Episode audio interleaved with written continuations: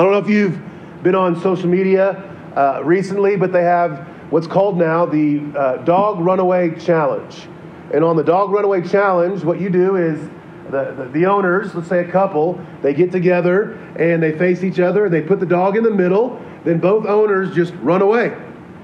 And they see who the dog follows. In essence, trying to figure out who does this dog love more. And, so you put the dog in the middle, you run away. Whoever the dog goes to, that's who is loved more by the pet. You should do it at home. Film yourselves. I want to see what happens. Uh, plus, I want to see some of you run at full speed as well and, and, what that looks like. So, one couple did it with a Yorkshire Terrier, and it was pretty funny what happened. The dog is there, the, the owners run in opposite directions. Uh, the dog turn, turns one way and, and, starts to bark, and then turns the other way and starts to bark, and, and it, it keeps on doing that. And the dog just starts to spin in a circle because it's in this fit of indecision. And somebody wrote in the comments, I think you broke your dog. Like, i think your dog's broken uh, from doing this. In today's passage, Jesus is going to ask us to be devoted to God alone. He's going to call us to be loyal to our King and to his kingdom priorities and no one else.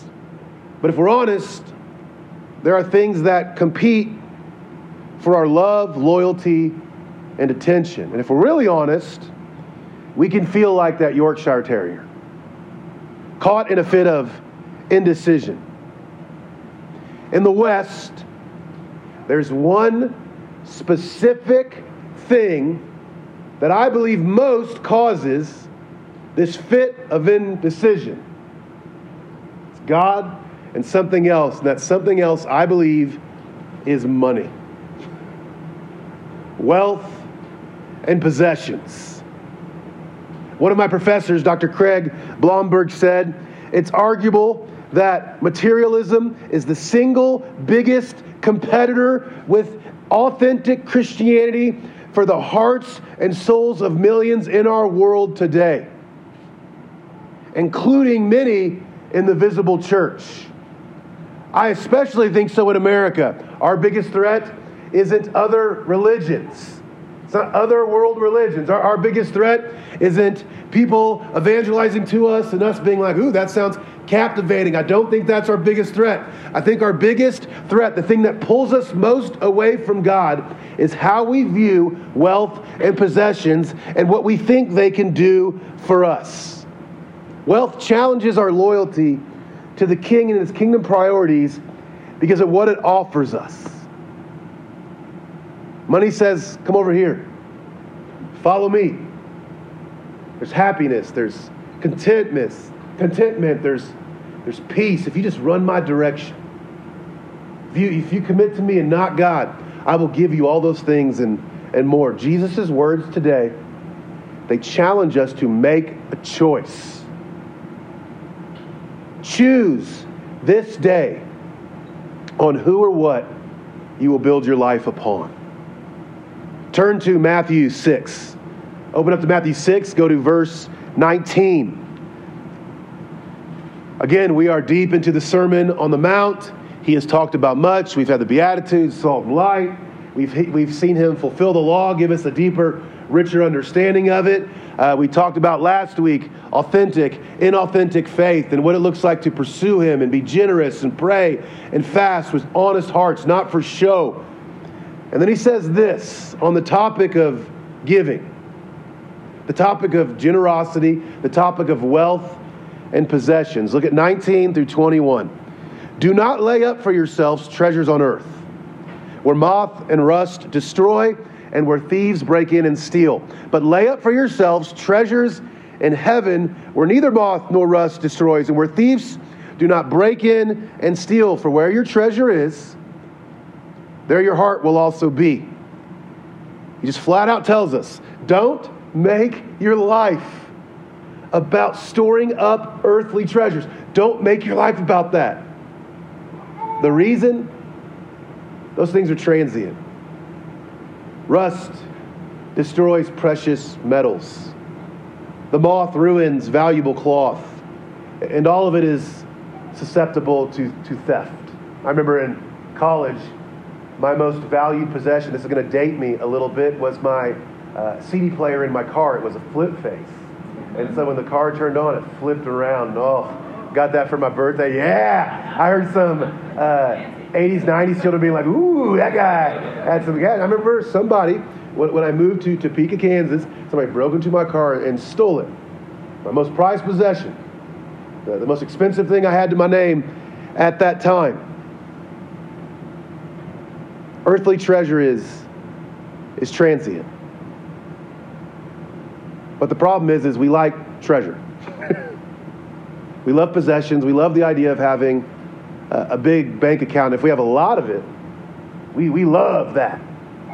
We like treasure and we love having a lot of it. With enough, man, I can be safe.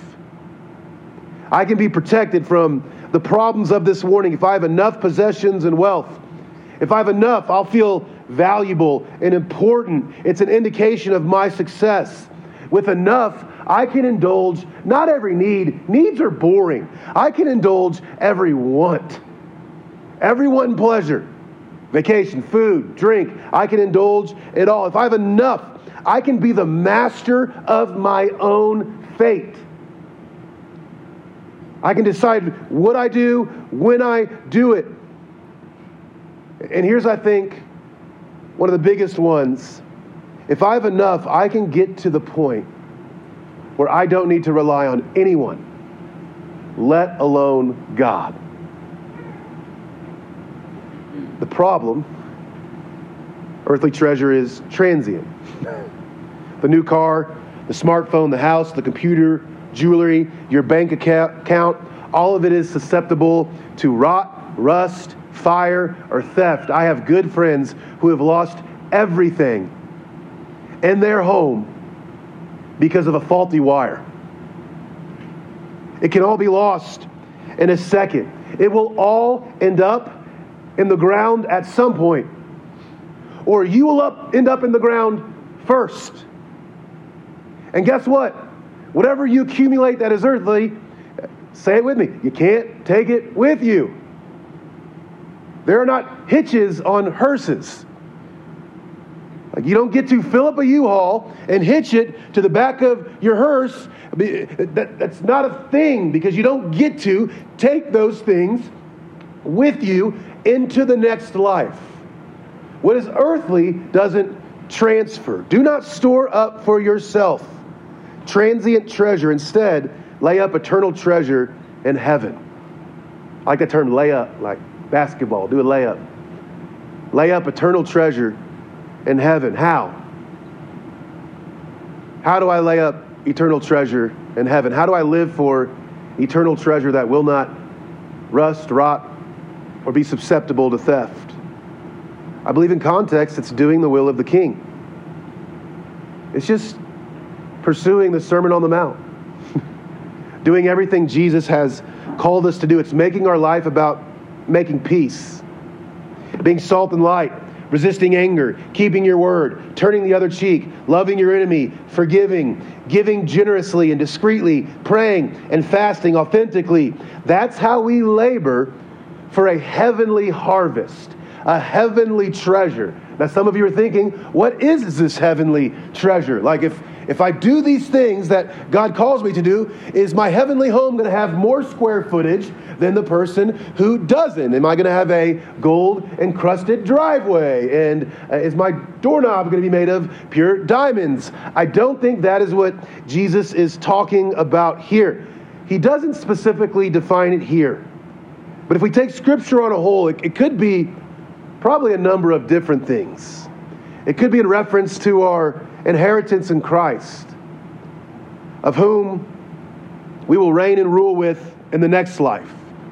Paul talks about the gold and silver of the Christian's work for the kingdom that will, will be rewarded at the day of judgment. Could be just talking about being with Christ fully. He is our greatest treasure. Jesus could be speaking of everything believers can take with them into the next life holiness of character, obedience to God's commands, souls won for Christ, disciples nurtured in faith.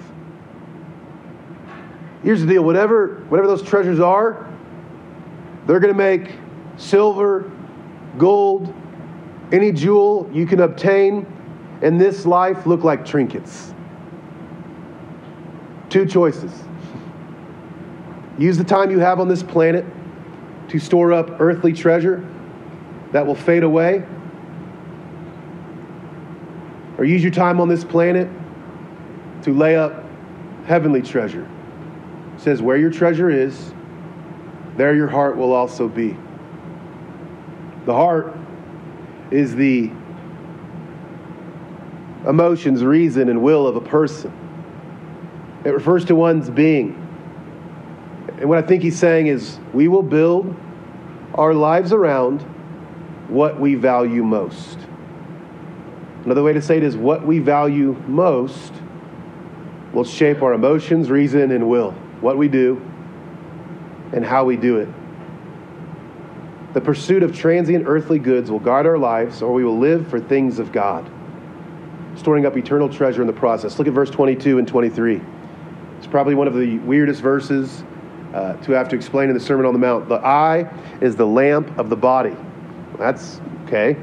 So if your eye is healthy, your whole body will be full of light. Again, don't know what that means. But if your eye is bad, your whole body will be full of darkness. If then the light in you is darkness, how great is the darkness?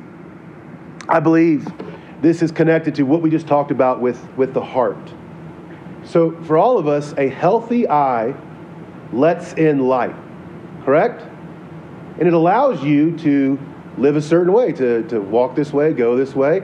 I can guide my body by the light that is let in, where they go, what they do. That's how, our, that's how it works. Without light, you can, you can adjust and things like that, but you'll be in darkness. A good eye, then, is, a guy, is an eye that's fixed on God alone the things of God, the treasures of God. It's an eye that values those things most. And so, when a good eye lets the light of God into our lives, it's going to affect every part of our being. It's going to change what we do, how we do it, when we do it. We're going to, we're going to walk in righteousness and godliness.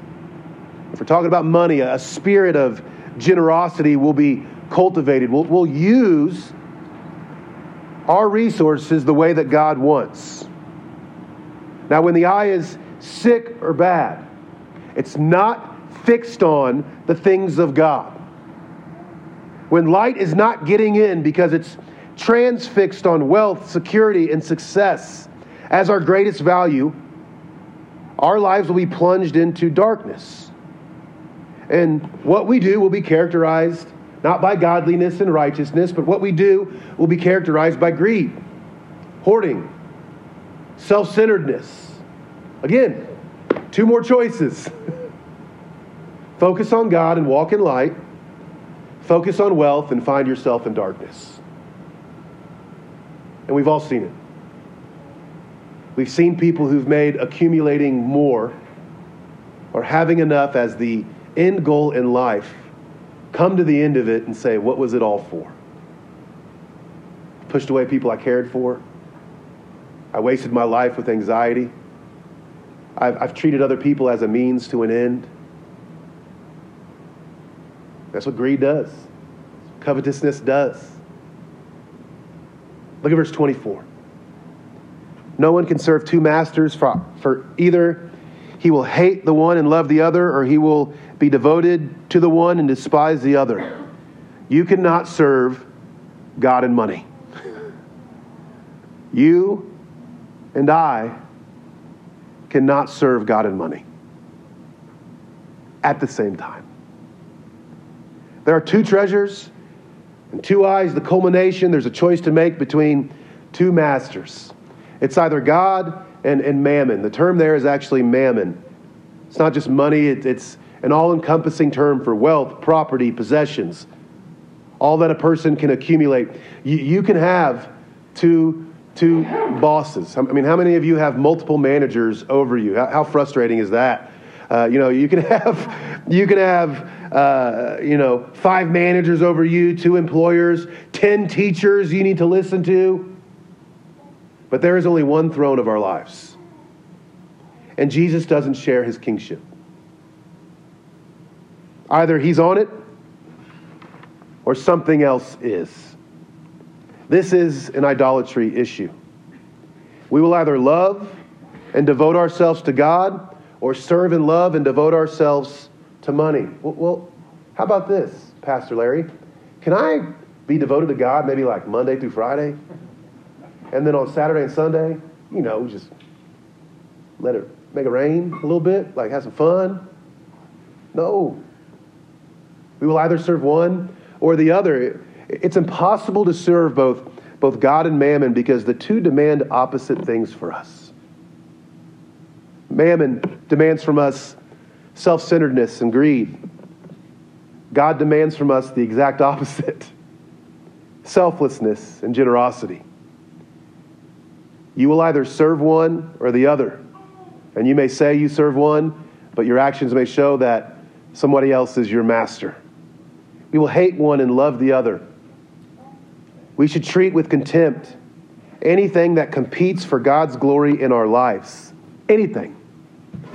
We should hate anything that competes for God's glory in our lives. And so, if money, wealth, and possessions sets itself up as the ultimate thing in your life, just like any other idol, you should crush it. You should crush it. Now, does this mean I have to be poor for the rest of my life and sell all my possessions? Maybe. Jesus asked we know one, at least one person to do that. He doesn't ask everybody to do that. But he also knew that money and possessions were the king of that rich young ruler's life. You guys remember that story? He may ask you to do it.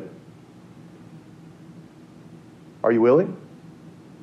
If not, it may indicate who or what you worship. What is more important to you? If God clearly said to you, I need you to, to, to write this check, I, I need you to do this, it was clear that that is what He wanted to do for you. And if you put down the pen and put the checkbook away, that is demonstrating who, who or what you serve. I just can't do that. Because if we lose this money, then this is going to happen, then this is going to happen. Is all wealth bad? No. No. Jesus never condemns wealth in and of itself. Now, most of the early Christians were poor. They were not wealthy. They were not people that were, oh, look, look at what he's driving. Look at, look at his, you know, flip CD player on his donkey. I mean, that's, that's, look at that guy over there. It's amazing. We see uh, some rich, wealthy people in the New Testament Zacchaeus, Barnabas. Um, but what he does condemn is the love of wealth. Money is not the root of all evil, it's the love of money. It's when our possessions possess us. That, that's when, when wealth and money and possessions become, become dangerous. A good thing turns evil when it becomes an ultimate thing. But if, if Christ is our joy, if God is who we treasure, and doing his will is, is of greatest value to us, our possessions can become tools used to serve and love him. And so here's, here's the big idea of today. One thing you can write down wealth either sits on the throne or it serves the one who is.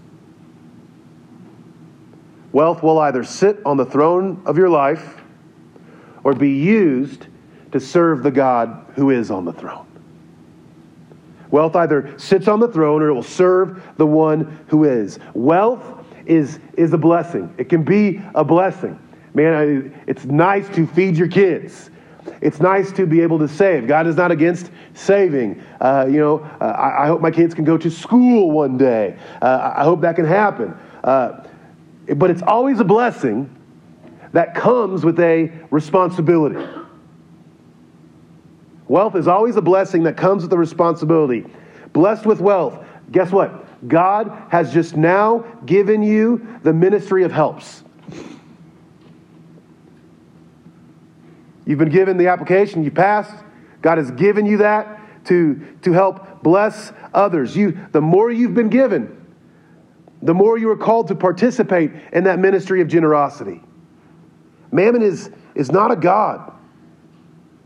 but something that God gives us to alleviate the burdens of others, to lift up the fallen, to reach the unreached with the gospel. When we, when we give what has been given to us by God with a generous heart, we are telling God that He alone is King of our lives. That He alone sits upon the throne, and that all we have, all we have, is at His disposal. Nothing Nothing kills the mammon idol more than willingly using it for God's good purposes. You worship money, wealth, possessions. The best thing you can do is learn to give it away. You want to destroy your, your love and lust for money, learn to let it go. Now, it's a very scary proposition. Little uh, wish I was sick today. I wish I had a hernia surgery, hernia surgery so I get out of this thing. It's scary, man.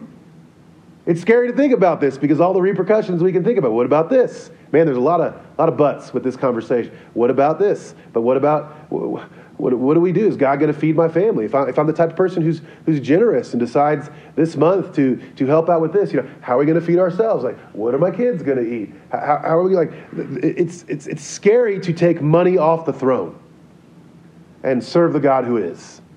Guess what? God knows it's scary. And He speaks directly to you. In 25 through 34, we're going to read this at one time, so follow with me. Therefore, I tell you, do not be anxious about your life, what you'll eat or what you will drink. Well, okay. Nor about your body, what you'll put on. Is not life more than food and the body more than clothing? Look at the birds of the air. They neither sow nor reap nor gather into barns. Now, that doesn't mean we shouldn't work, we shouldn't do things. Yet our Heavenly Father feeds them. Are you not of more value than they? And which of you, by being anxious, can add a single hour to his span of life? And why are you anxious about clothing, what you will wear? Consider the lilies of the field, how they grow. They neither toil nor spin. Yet I, I tell you, even Solomon in all his glory was not arrayed like one of these. But if God so clothes the grass of the field, which today is alive and tomorrow is thrown into the oven, will he not much more clothe you, O you of little faith? It's a faith issue. Therefore, do not be anxious, saying, What shall we eat? What are we to drink? Or what shall we wear? It's the Gentiles who seek after these things, and your heavenly Father knows that you need them all. But seek first the kingdom of God and his righteousness, and all of these things will be added to you. Therefore, do not be anxious about tomorrow, for tomorrow will be anxious for itself.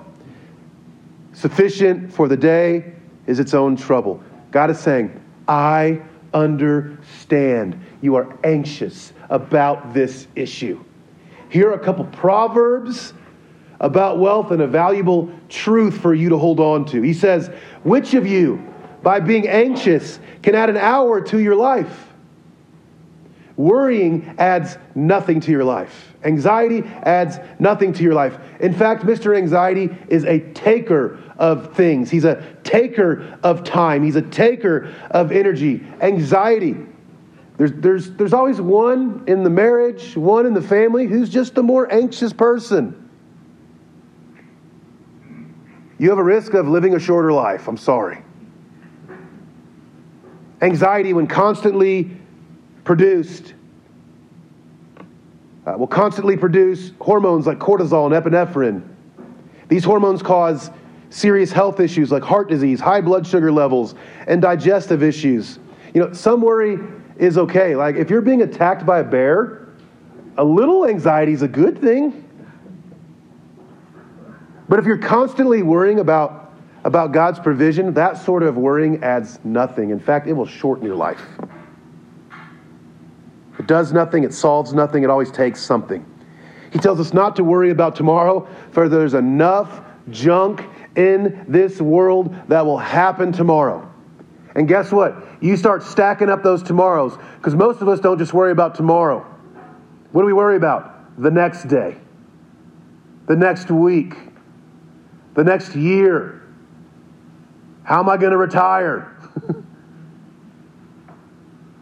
we should maybe worry a bit more about the next life, but not about the, the next day. Your, your, your worry will grow exponentially. The bold truth that he tells us is do not worry, for God will take care of you. If God is on the throne and not mammon, do not be anxious. He promises, uh, and I want you guys to listen to this. He promises to take care of you. Jesus is here to tell us that God takes care of his own. He knows what you need. He will give you what you need. Anxious about food? He, feed, he feeds the birds. Anxious about clothes? Look at the lilies dressed so nice. Will he not take care of you? I mean, worrying, anxiety, it's a Gentile sport. Pagans were dominated by fear. Their gods were, were constantly in need of appeasing. They were tyrannical and unpredictable. We, God's people, kingdom citizens, have a God who is good, a God who promises to provide when people seek his kingdom. Seek his kingdom, and you will be taken care of. Again, I think seeking his kingdom is just like storing up treasures, it's doing the Sermon on the Mount, seeking his kingdom ethic. When we live out peace, when we follow Jesus into forgiveness and mercy and grace, when we avoid things like anger and lust. God promises is those who seek my kingdom, I, am going to give them everything. All these things will be added to you food, clothing. I will, I will take care of you. Wealth either sits on the throne or it serves the one who is. And if Jesus is on that throne, God promises to take care of you. We have a choice between two treasures, two eyes, two masters, and whether or not to trust the promises of God to take care of us. And I know this isn't fun to talk about, but how you spend your money will reflect that choice. Not what you say, not what you claim. Essentially, your, your budget will reflect that choice. I don't like talking about budgets in church, man. I don't either. It's not my favorite subject. I, I, I don't know how you steward your resources. I'm from the camp, it'll all work out. I tend to be like, eh, it'll be fine. God will make it work. And some of that is because I don't want to have to look at it. I'm lazy.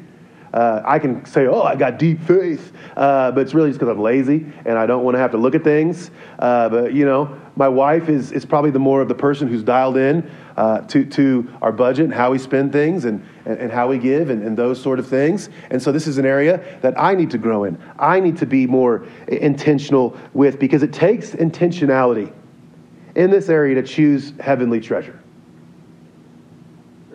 By default, we will choose earthly treasure. So it takes intentionality to choose heavenly treasure, the healthy eye, and our heavenly Father as master. And I'm, I'm going to give you something very fun to do this week. Very, very engaging. It's, this is going to be a blast. I guarantee you. Uh, I'm going to encourage you to budget. Look at your budget. If you're married, keep it peaceful. Do it together. God gave you your partner for a reason. Just remember that as you're doing that. Look at your budget. If you don't have a budget, probably need to get a budget. Uh, if you don't, look at how you spent your money last month. Go through your, your credit card statement or your, your, your uh, checking account and, and look at how, how did I utilize my money? Let's, let's put it in categories entertainment, you know, you know, all these different things. How did I do that? Does, does it reflect that God is on the throne? Now, some people will say, as you do that, you know, you should do like the 80 10 10 principle. They'll kind of give you hard guidelines for how to keep God on the throne. They'll say, you know, uh, use 80 to, to pay your bills, to live your life, to do that. Save 10 and give 10% of your gross income. That's not, not um, that's not a terrible thing to do. If you're doing that, hey, that's probably pretty good. But let's be honest.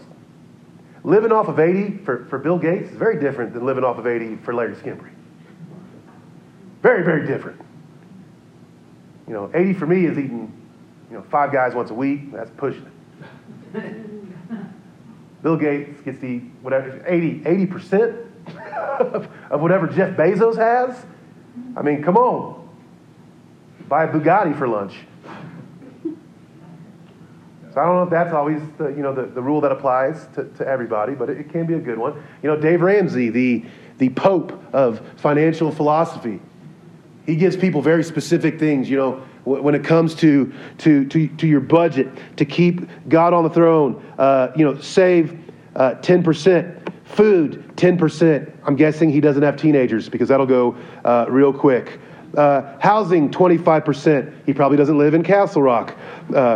Personal spending, 10%. He breaks down all these very specific things in his budget, which again can be a very good thing to do. I'm not, I'm not against that. If we want to be intentional, but, but maybe a good starting point for most of us is this to look at your budget, what you spent last month, last month, and then ask some of these questions. And so here, here's a few questions. They're not going to be up here. If you want to write them down, you can. That's great. I encourage you to do that. But here's question number one With heaven in view, how might I best store up that which lasts? With heaven in view, with my finances in view, how might I best store up that which lasts? That which is eternal. Here's another question How do I use this budget to fix my eyes on what matters most and not on that which leads to darkness? How do I use this budget to fix my eyes on what matters most and not on that which leads to darkness? Third question How do I show the God I love that He alone is my King with my finances? How do I show the God of love who saved me from sin and death, who has given me every good thing in life, starting with salvation and then adding everything else that is good that I taste in my life? How do I show the God I love that He alone is the King of my life? And, and last question How can I trust God more as I seek to do His will? How can I trust God more with what is in front of me as I, as I seek to do His will? You have two treasures, two eyes and two masters all competing for your heart. Choose wisely. Let's pray.